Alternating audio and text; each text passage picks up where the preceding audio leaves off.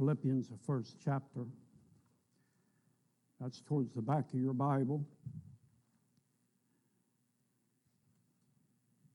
Galatians, Ephesians, Colossians, Philippians. In the first chapter. If you don't have a Bible, there's one in the pew rack. I'd encourage you to use that. Philippians, the first chapter. We're going to look at verses 18 through 30 in Philippians chapter 1, verses 18 through 30. The Bible says, What then, notwithstanding every way, whether in pretense or in truth, Christ is preached, and I therein do rejoice, yea, and will rejoice. For I know that this shall turn to my salvation through your prayer and to supply of the Spirit of Jesus Christ, according to my earnest expectation and my hope, that in nothing I shall be ashamed, but that with all boldness, as always, so now also Christ shall be magnified in my body, whether it be by life or by death. For me to live is Christ, to die is gain. But if I live in the flesh, this is the fruit of my labor, yet what I shall choose I wot not. For I am in a strait betwixt two, having a desire to depart and to be with Christ, which is far better. Nevertheless, to abide in the flesh is more needful for you. And having this confidence, I know that I shall abide and continue with you, with you all, for your furtherance and joy of faith that your rejoicing may be more abundant in Jesus Christ for me by my coming to you again.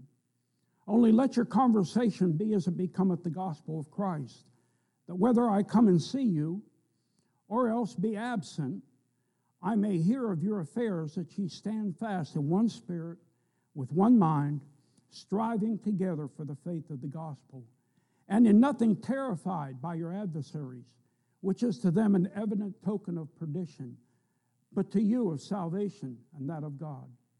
For unto you it is given in the behalf of Christ not only to believe on him, but also to suffer for his sake, having the same conflict which he saw in me, and now hear to be in me.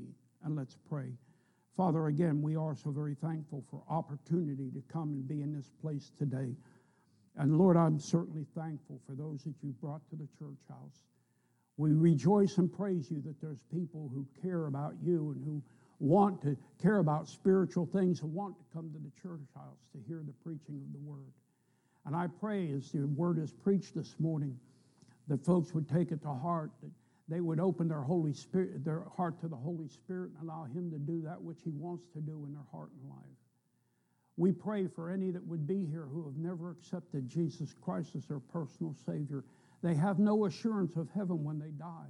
I do pray that in, in the invitation they'll come and allow us the privilege of showing them how to come to Christ and know Him as their Lord and Savior.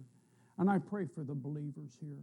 Help us to be challenged, new and fresh, encouraged, strengthened, and when needed, rebuked and reproved by the preaching of your word. And might we, might we be tender in your, in, your, in, your, in your hands and might we be clay, moldable and shapeable by you. Have your way in our hearts and lives, we pray in Jesus' name. Amen. I titled this Good Advice for Godly Living. Good Advice for Godly Living.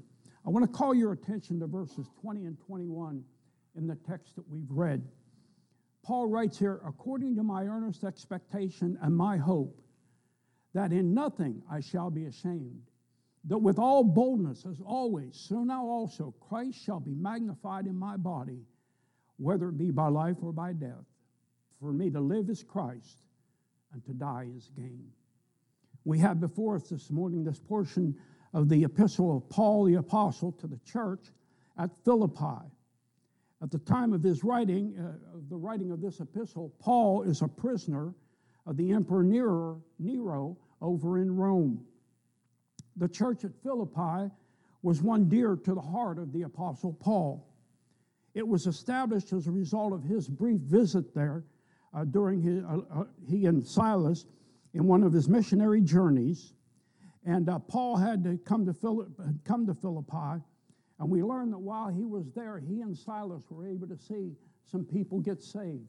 Uh, we think of Lydia, who got saved. Then we think of the Philippian jailer and his family got saved while he was there. But we also read that Paul and Silas were imprisoned overnight and that the next day they carried on their ministry. So he didn't stay very long in Philippi. Later, we learn that that church at Philippi became a great blessing to Paul as it sent financial offerings to him uh, on a couple of occasions to help him and support him. Now, Paul is writing uh, to these believers a letter of instruction and a letter of encouragement. While several of Paul's epistles are letters of rebuke, there's no such need in, for the Philippians. He, he doesn't really have to rebuke them for much of anything. In the text we've read, we find Paul offering some very powerful and, and pointed instruction to the Philippians, uh, using himself as an example. In verse 12, he reveals that he basically lived for one thing.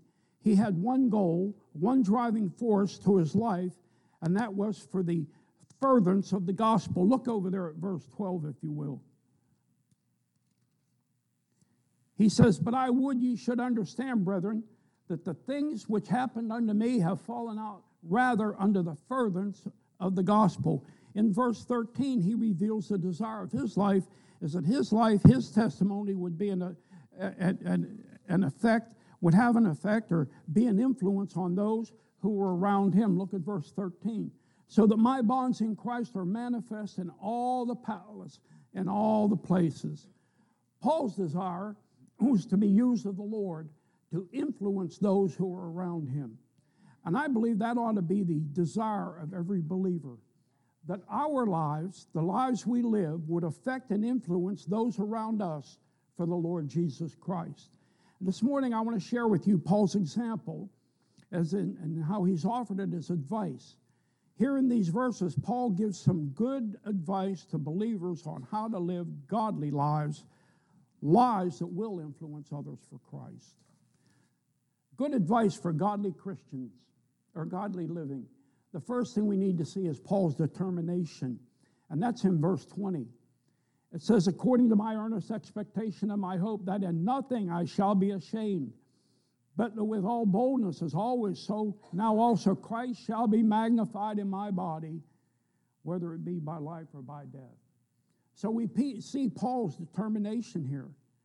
Paul purposed to live a proper life. He said he wanted to live above reproach he wanted to live what he professed. He wanted to live a life where he wouldn't have to be ashamed.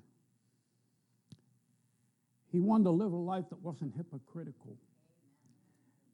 He wanted to live a life where he lived what he professed to believe. Paul wanted to live a clean life. He wanted to do his best to stay, stay clean for the Lord. You know, that's a battle in itself. Just living to stay clean clean spiritually. I'm talking about sin in our lives. And Paul wanted to, wanted to live for the Lord. Uh, over in 1 Corinthians chapter 9, he talks about he don't want to be a castaway. And when he says a castaway, he's talking about he don't want to be one of no value. And uh, he wanted to be used by the Lord Jesus Christ. And that should be the prayer of every believer. So Paul purposed to live a proper life so that he didn't have to be ashamed uh, before other people and, and he wouldn't be unusable for the Lord. And then he purposed to live so as not to have regrets. Excuse me. Paul regretted his actions prior to salvation. A couple of places he mentions the fact of what he was before he got saved. He was a persecutor of Christians. And now he regretted that, but he could not change it. Uh, he, he persecuted churches, he persecuted Christians, now, Paul purposed, now that he's saved, he wants to live so as not to regret his actions as a believer. Over in uh, 2 Timothy chapter 4, he gives his testimony about uh, he's about to pass on, he's about to be martyred, and he says that I've fought a good fight, I've kept the faith, I've finished my course. So Paul wanted to live, and he purposed to live so he wouldn't regret when his end came how he had lived for the Lord Jesus, Jesus Christ. And then Paul purposed to live with the judgment seat of Christ in view. Uh, you know, he, he said that he would give an, he understood that he would give an account for how he lived after he became a Christian. And uh, he, he understood that he did not want to be ashamed on that day when he had to stand before the Lord and give an account. And can I remind you, we're going to all give an account of our lives. Listen, we need to have proper lives. We need to live above reproach. We need to live in a way that we're not hypocrites. Hmm. I know oftentimes I've heard it, you've heard it, there are too many hypocrites in the church. Well, that's, that's probably the truth, but we should try and strive not to be hypocritical in, in, in the church, in, in our salvation, not just in the church house, in everything we say and do. We ought to be the same in church as we are outside of church. I'll say that again. We ought to be the same in church as we are outside the church. For instance, we ought not to use any language outside the church we wouldn't use in the church. Hmm? It amazes me there's a lot of Christians who wouldn't utter a curse word in the church house, but boy, get them outside. Mm. That ought not to be the kind of Christians we are. We ought to be living uh, outwardly in front of uh, unsaved people lives that are consistent with what we say we believe. Uh, we need to understand we need to live proper lives by not being hypocritical, usable by the Lord, consistent. We should understand that we need to live not in a, in a way that we would not have regrets. Now, if you got saved a little later in life and, and you, you, you lived some of your life in the flesh and uh, you remember things that you did that you wish you hadn't, you have regrets. But listen, as Christians, we get a clean slate. When we come to Christ, we get saved. Now we can live lives without regret. And, and so we need to live lives that are going to be pleasing to the Lord and not doing things that we're going to have to be ashamed of. Do you realize the Lord is with you all the time if you're saved? When you got saved, according to the scriptures, the Holy Spirit took up residence in you. And no matter where you go or what you do, He is with you. So God knows everything you do, everywhere you go, everything you say. He's a witness to your life.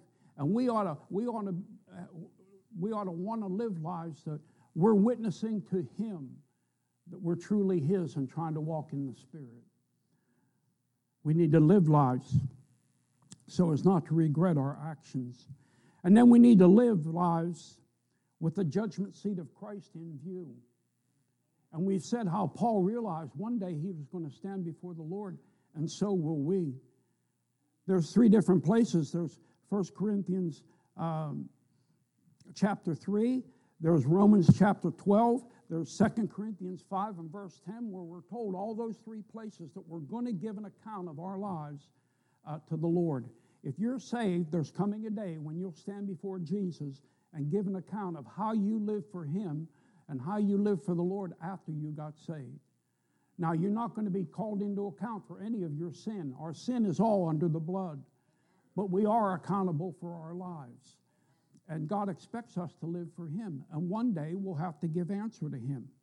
And uh, judgment seat of Christ is in view. And we ought to live with that in, uh, in our minds that be, before we do things, before we go places, before we say things, we ought to remember one day I'm going to have to give an account for how I live for the Lord, and I don't want to have to be ashamed. We sang face to face with Christ, my Savior. Think about what it's going to be like when we do stand with Him. Now, initially, it's going to be wonderful. We're going to be in His presence. But then when we have to stand and give account, it's not going to be so pleasant. Hmm? So understand you're going to be called uh, into account. So Paul had a determination. He just determined, I'm going to live in such a way that I don't have to be ashamed of how I'm living here in front of other people or when I stand before the Lord. His determination. We ought to have that kind of determination. Then, number two, look at Paul's desire. And we read these two verses. I'll just read verse 21. For me to live is Christ, and to die is gain. He says in verse 20, the latter part, he lives so Christ shall be magnified in my body, whether it be by life or by death. And then he follows that for to me to live is Christ, to die is gain. Paul's goal in life was to make much of Jesus. John Phillips wrote this concerning that idea of Paul wanting to make much of Jesus. Paul's goal was a noble, daring ambition.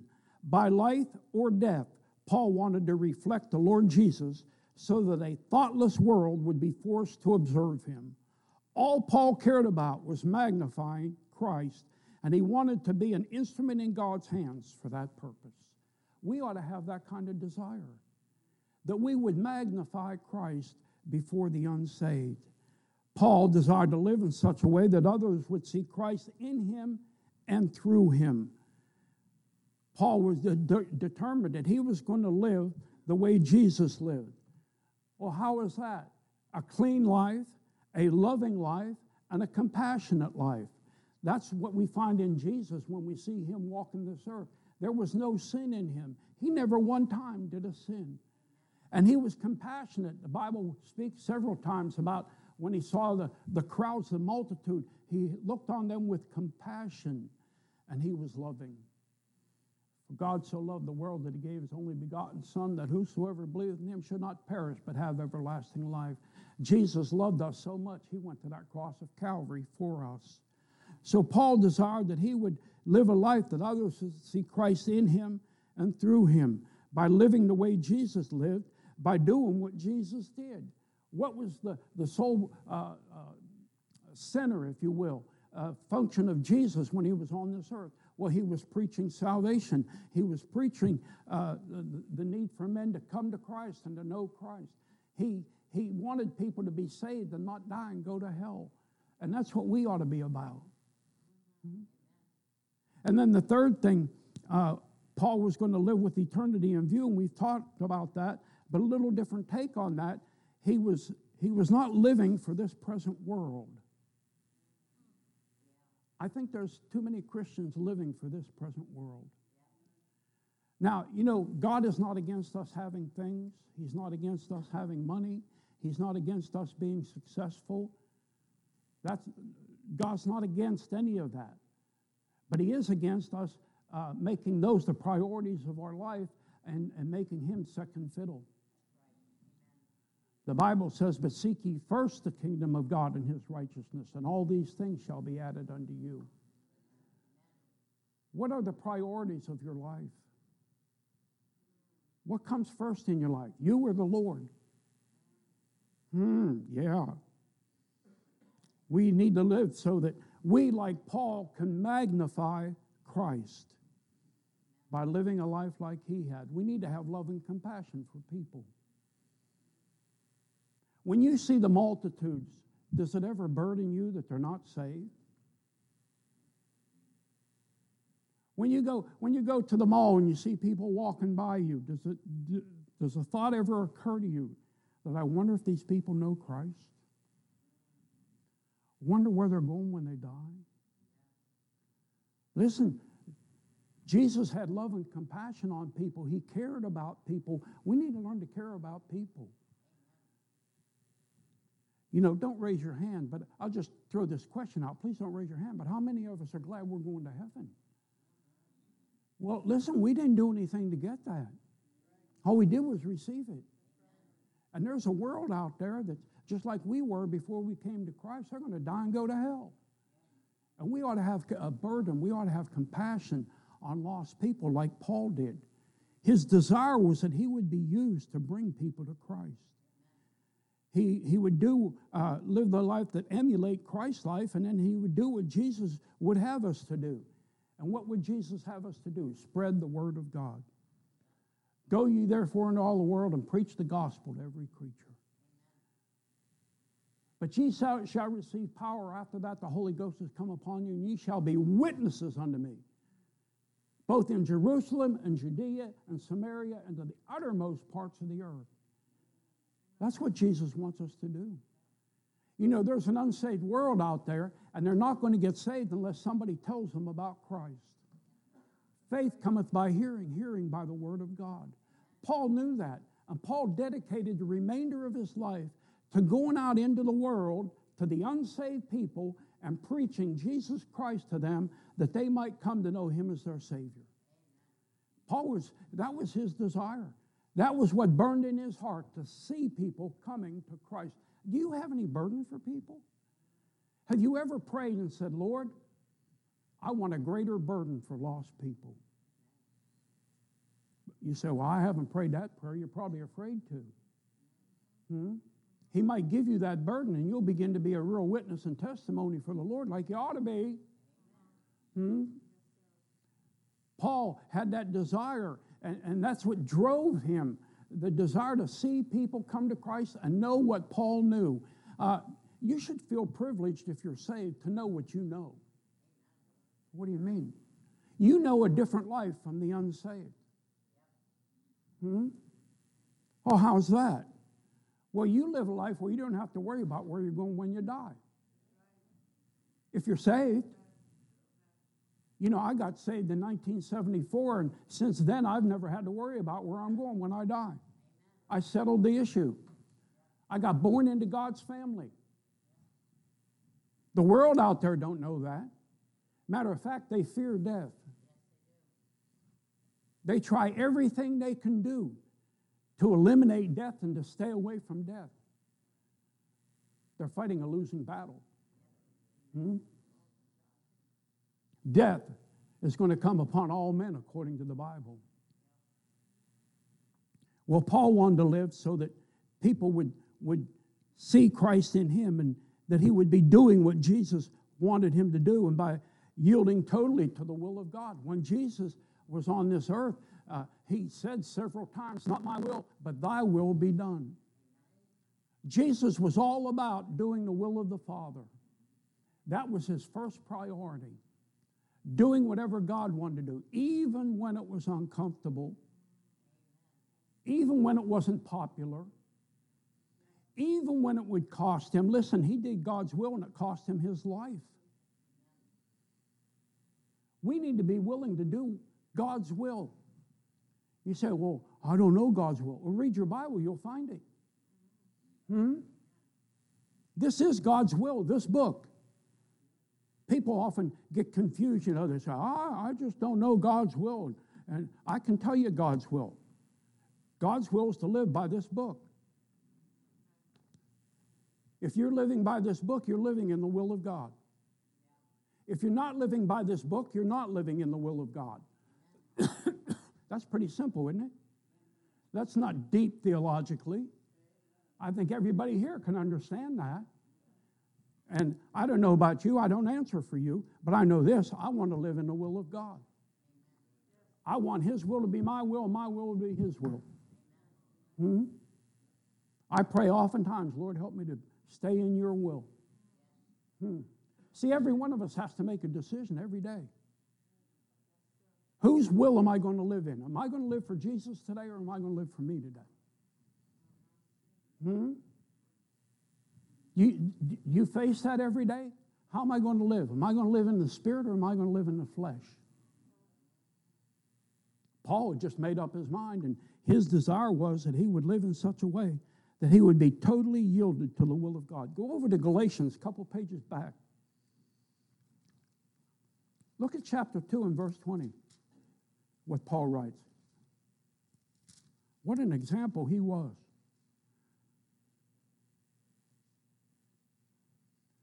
Galatians 2 and verse 20, he says, I am crucified with Christ. Nevertheless, I live, yet not I, but Christ liveth in me. And the life which I now live in the flesh, I live by the faith of the Son of God, who loved me and gave himself for me. You know, Paul's saying there, he died to himself. Paul quit living for Paul and he started living for the Lord.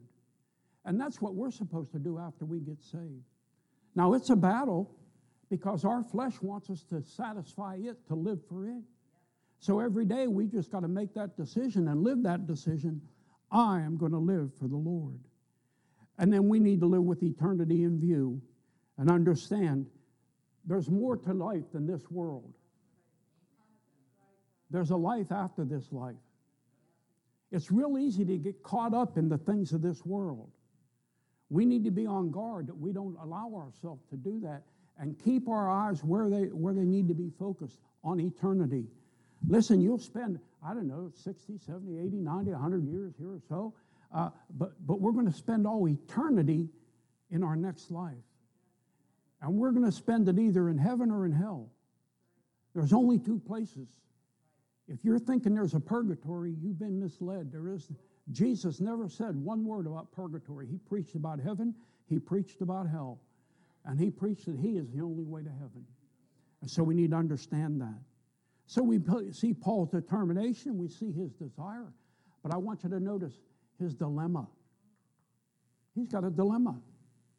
In verses 22 through 26, he talks about. He says, For I am in a strait betwixt two. What's he talking about there? Uh, when he says he's in a strait, he's torn. He, he, he's got people on both sides, something on both sides, pulling at him to go in one direction or the other. And he's caught between two possibilities. He says there, For I am in a strait betwixt two, having a desire to depart and to be with Christ, which is far better. But then he goes on, he says, Nevertheless, to abide in the flesh is more needful for you. And he says, And having this confidence, I know that I shall abide and continue with you, uh, with you all for your furtherance of the joy of faith, that your rejoicing may be more abundant in Jesus Christ for me by my coming to you again. Here's what Paul's saying. He's saying, I'm, I'm really torn. I would just as soon die and go to heaven. I'm ready to go. He said, But I don't believe it's God's will. I believe God wants me to come and be a blessing to you once again. And that's the better for you. Think about it. I'm in the strait betwixt these two, caught between two possibilities. Paul really, he says he has a desire to depart and to be with Christ. You know, I thought that word depart had a real interesting connotation to it. I looked it up. And that word depart has the idea or the meaning of soldiers, uh, you know, a military type term. And it meant to take down your tent and move on.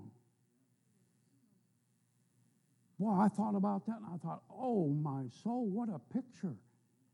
Paul says he's, he's, he has a mind, he'd like to depart. He'd like to take down his tent and move on.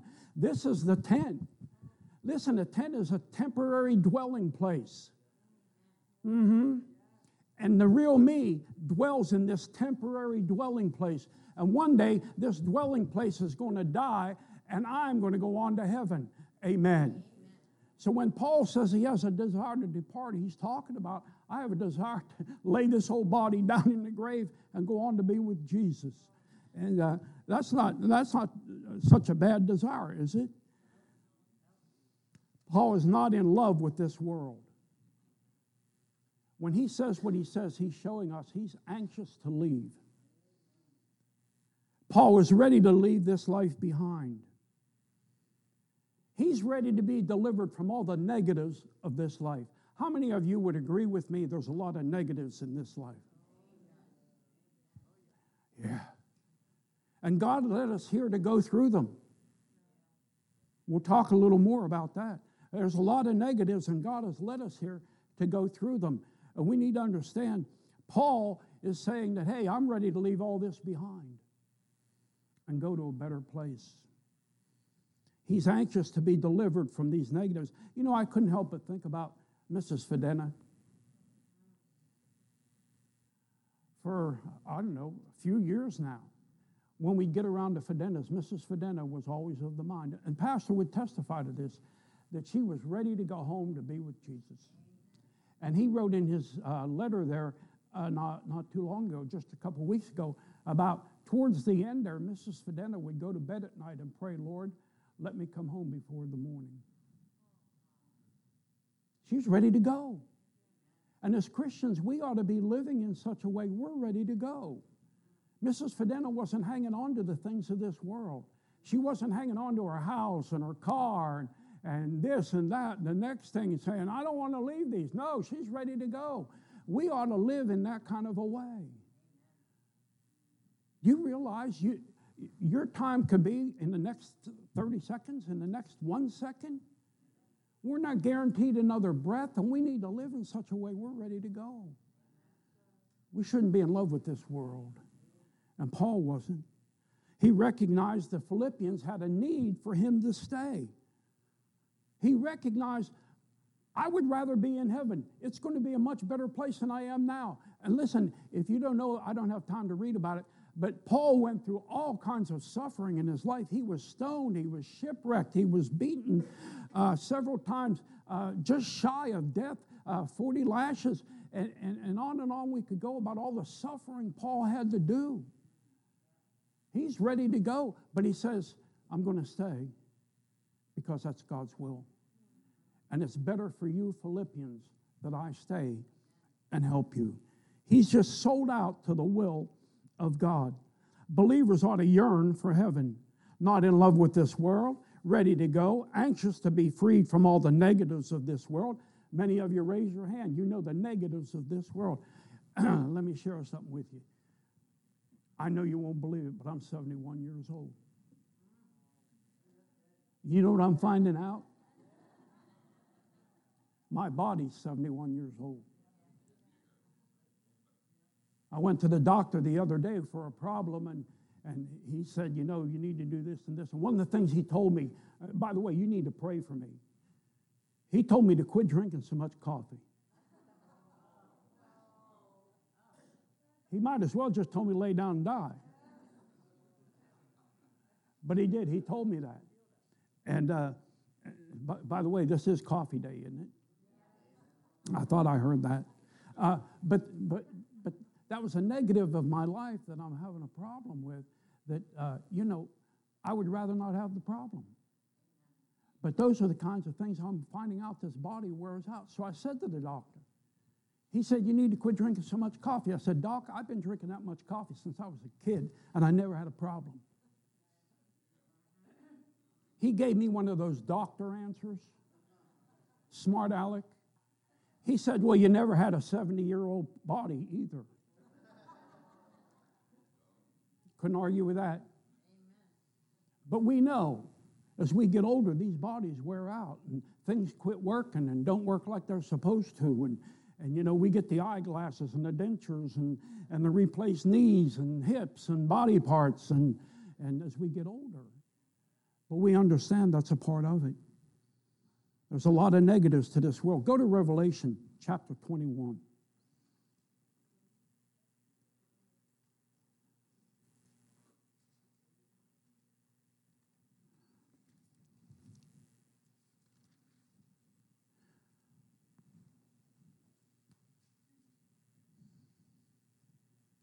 in chapter 21 of Revelation. I want you to look at verses 3 and 4. And I heard a great voice out of heaven saying, Behold, the tabernacle of God is with men, and he will dwell with them, and they shall be his people, and God himself shall be with them, and be their God. And God shall wipe away all tears from their eyes, and there shall be no more death, neither sorrow nor crying, neither shall there be any more pain, for the former things are passed away. Listen, heaven is a wonderful, heaven is a wonderful place. And we ought to look forward to going there. Don't get too in love with this world. Be ready to go and understand it's going to be better there than it is here. Live every day like it might be our last. And then notice this Paul's demand. We find that in verses 27 through 30. He says in 27, Oh, let your conversation be as it becometh the gospel of Christ that whether I come and see you or else be absent, I may hear of your affairs, that ye stand fast in one spirit, with one mind, striving together for the faith of the gospel. Paul reveals three essentials for believers there that he's telling these Philippians. Here's three essential things. In verse 27, he's saying there should be a consistency in the Christian life. He says his conversation there when he talks about that, he's not talking about their talk, he's talking about their walk.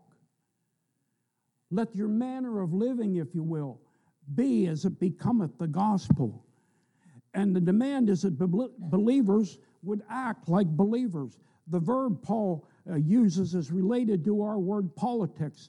What he's saying is uh, behave like citizens are supposed to behave. I'm going to say that again. He says, hey, let your conversation as it becometh the gospel. Uh, your lifestyle ought, ought, to, ought to reflect uh, your citizenship.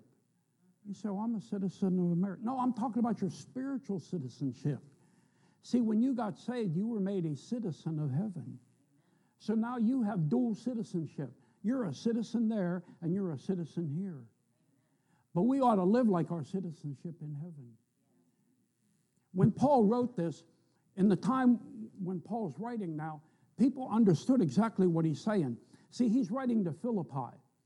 Philippi is a colony of Rome. What that means is Philippi is a city that's not in Rome, but all the citizens of Philippi are citizens of Rome. And he's using that analogy. Listen, heaven's our home, and while we live here, our citizenship is here. And, and we ought to live like that. Can people around you tell that you're a Christian? Can they see that you're living in a different way that the citizens of this world live? There ought to be a difference. The Church of Jesus Christ is a colony here on this earth. Philippi was a colony of Rome. And we ought to have this, this spirit of the song that says, uh, This world is not my home, I'm just a passing through. Hmm? Not going to be here permanently. And we have a tabernacle. This is just a temporary place of dwelling. And then Paul reveals a believer's life must becometh the gospel of Christ. Becometh means to, to be appropriate. Um, live a life that's worthy of your citizenship in heaven.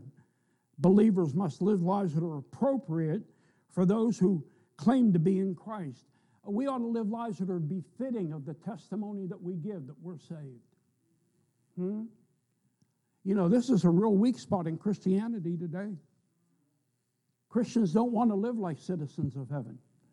They want to live like citizens of earth. They want to be in love with the world and yet go to heaven when they die. Well, you can be saved and be in love with the world, I guess, uh, and, and go to heaven when you die, but it, you're going to give an account. There is an account to be given, and we need to understand that. Well, then he, Paul says there should be cooperation, he says, in the latter part of verse 27, that whether I come and see you or else be absent, I may hear of your affairs, that ye stand fast in one spirit, with one mind, striving together for the faith of the gospel. He says there ought to be cooperation among Christians. Listen, if we all have the same Holy Spirit, we all we should have all the same desires spiritually speaking. And there ought to be a unity about us in the Holy Spirit, striving together.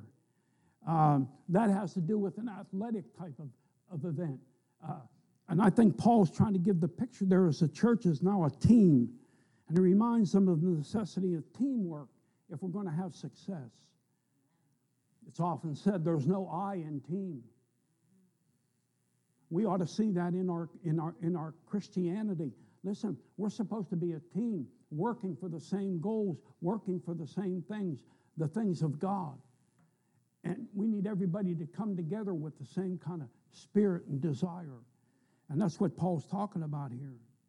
You see, we have an enemy, Satan, who wants to cause division in the church. Strife and division rob the church of its power. Hmm, hmm, hmm. Listen, if we're busy fighting amongst ourselves, we're not going to be doing what we're supposed to be doing out there.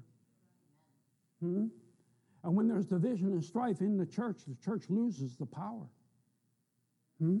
It short circuits God's power in the church house when there's division and strife. And so we need to have a unity like he tells them. We need to strive together. Uh, Warren Wiersbe said this The enemy is always happy to see internal divisions in a local ministry. Divide and conquer is his motto, and too often he has his way. It's only as believers stand together that, that they can overcome the wicked one. And so Paul demands consistency. Don't be a hypocritical type Christian. Cooperation. Get with the program. Be unified in what the church is trying to do in reaching people for Christ. And then the third thing he says about their having confidence, verses 28 through 30. I like what he says there and in nothing terrified by your adversaries. adversaries, which is to them an evident token of perdition, but to you of salvation and that of God. And then he says this For unto you it is given in the behalf of Christ not only to believe on him, but also to suffer for his sake, having the same conflict ye saw in me, and now hear to be in me. Well, he wants Christians to understand we need to expect, expect battles in our life. We're not to be terrified, he says. And that word terrified is interesting. It means extreme fear, not just fear, but extreme fear. He says you don't need to be terrified anymore, uh, uh, terrified by our enemies. And uh, I, I checked that out. And that terrified there has the idea of a horse that's running away from a battle. We're not to be terrified, we're to be confident. Why can we be confident? Because the battles we face just prove our salvation. Hello? I hate the battles we have to face in this life, but they are a blessing in one way. They show that I've been saved and I'm fighting these battles because I'm a Christian. That reinforces in me the fact that I know I'm saved. How do I know? Well, there are several ways, but one way is the devil's battling me tooth and nail. Hmm? And Paul says, expect this kind of thing. The world's battling me tooth and nail. The world don't agree with me, and I don't agree with them. Amen. These battles are a privilege. Look at verse 29. For unto you it is given in behalf of Christ, not only to believe on him, but also to suffer for his sake. Listen, we are privileged in that we have the opportunity to suffer for his sake. Hmm? You know, World War II, uh, I, I, don't know how many uh, young men died. Well, how many men died for America in World War II? But they were willing to do that. They suffered and they paid a price for something they believed in. We need to be willing and pay a price for something we believe in, and that's salvation by grace through faith. Listen, a believer's life must, a believer must fight these battles in their life. You know, Satan wants us to think that we're the only ones in the battle. But listen, every Christian every day is fighting the same battle we face. Hmm? I mentioned about men's retreat. You know, it's a wonderful thing to get in that room with all these men from different places and different occupations and different lives and all, and, and, to, and to hear them sing and to see them pray and, and to testify of knowing Christ as their Savior. It's an encouraging thing. But knowing this, that every one of them has their battles. And we're going to have our battles. Paul says, hey, just endure and understand you're having those battles because of your faith and fight the battles and come out on the victory side. That's what we need to do. I want you to bow your heads for just a minute.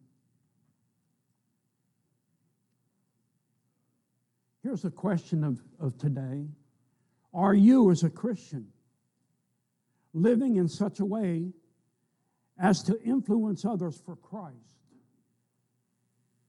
You have a circle of influence that, that nobody else is going to have. There are certain people whose lives you touch that no other Christian may ever touch. Are you being the influence to them that you need to be? Will you take the advice of the Apostle Paul this morning? Will you, will you make your life count for Christ? Will you, will you dedicate your life to Him?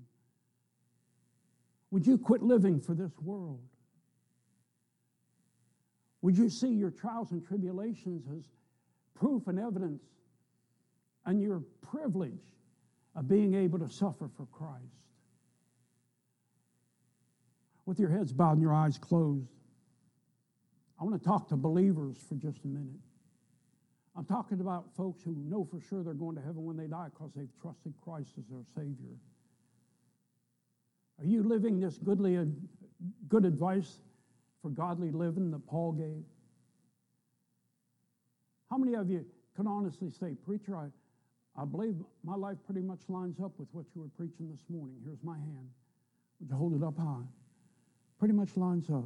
Put it down. I wonder how many believers would say, Preacher, there's some things that need to change in my life. As you were preaching, the Holy Spirit of God spoke to my heart about something in my life that needs to change. And I'm making the decision today. I want it to change, and I'm asking God to help me. If that's you, would you put your hand up right now? God spoke to me, preacher. Hands are going up all over this room. God spoke to me, preacher, about something that needs to change in my life. And I'm, I'm asking Him right now to help me to change. You can put it down. Anyone else? God spoke to me, preacher. One final question Are you saved? You may say, I don't even know what that is. That means, has there been a time in your life where you opened your heart to Jesus Christ and received Him as your Savior? That you received Jesus as your only way of salvation? You quit trusting your church membership, you quit trusting your good works, you quit trusting your good being a, being a good person, religious activity, or whatever you've been trusting your baptism, and you realized you need Jesus Christ. Has there been a time when you've opened your heart to Him? If you've done that, would you hold your hand up high? I remember when I, I got saved, preacher. Hold your hand up high. I want to see it. I remember when I got saved, preacher. I, I know when I die, I'm going to heaven. Here's my hand as a testimony. All right, you can put it down. Listen, not everybody in the room could raise their hand. Maybe it was you that couldn't. And the question today is would you today open your heart to Jesus Christ and receive him as your Savior. Jesus says, Behold, I stand at the door and knock. If any man will hear my voice and open the door, I will come into him and sup with him and he with me. The picture there is Jesus is at the door to your heart knocking. He wants to come into your heart and your life. He wants to save you, but he will not force himself on you. He says, If you will invite me, if you open the door to your heart and life, I will come into you and fellowship with you. I wonder, there's some folks in this room today say, Preacher, that's what I need. I need to receive Jesus as my Savior. I want somebody to take the Bible and show me how to be saved today. Here's my hand. Would you slip it up high? I won't call your name. I won't embarrass you in any way. I will pray for you. If that's your need today and God spoke to you and you want somebody to take the Bible, show you how to be saved, would you just slip your hand up right now?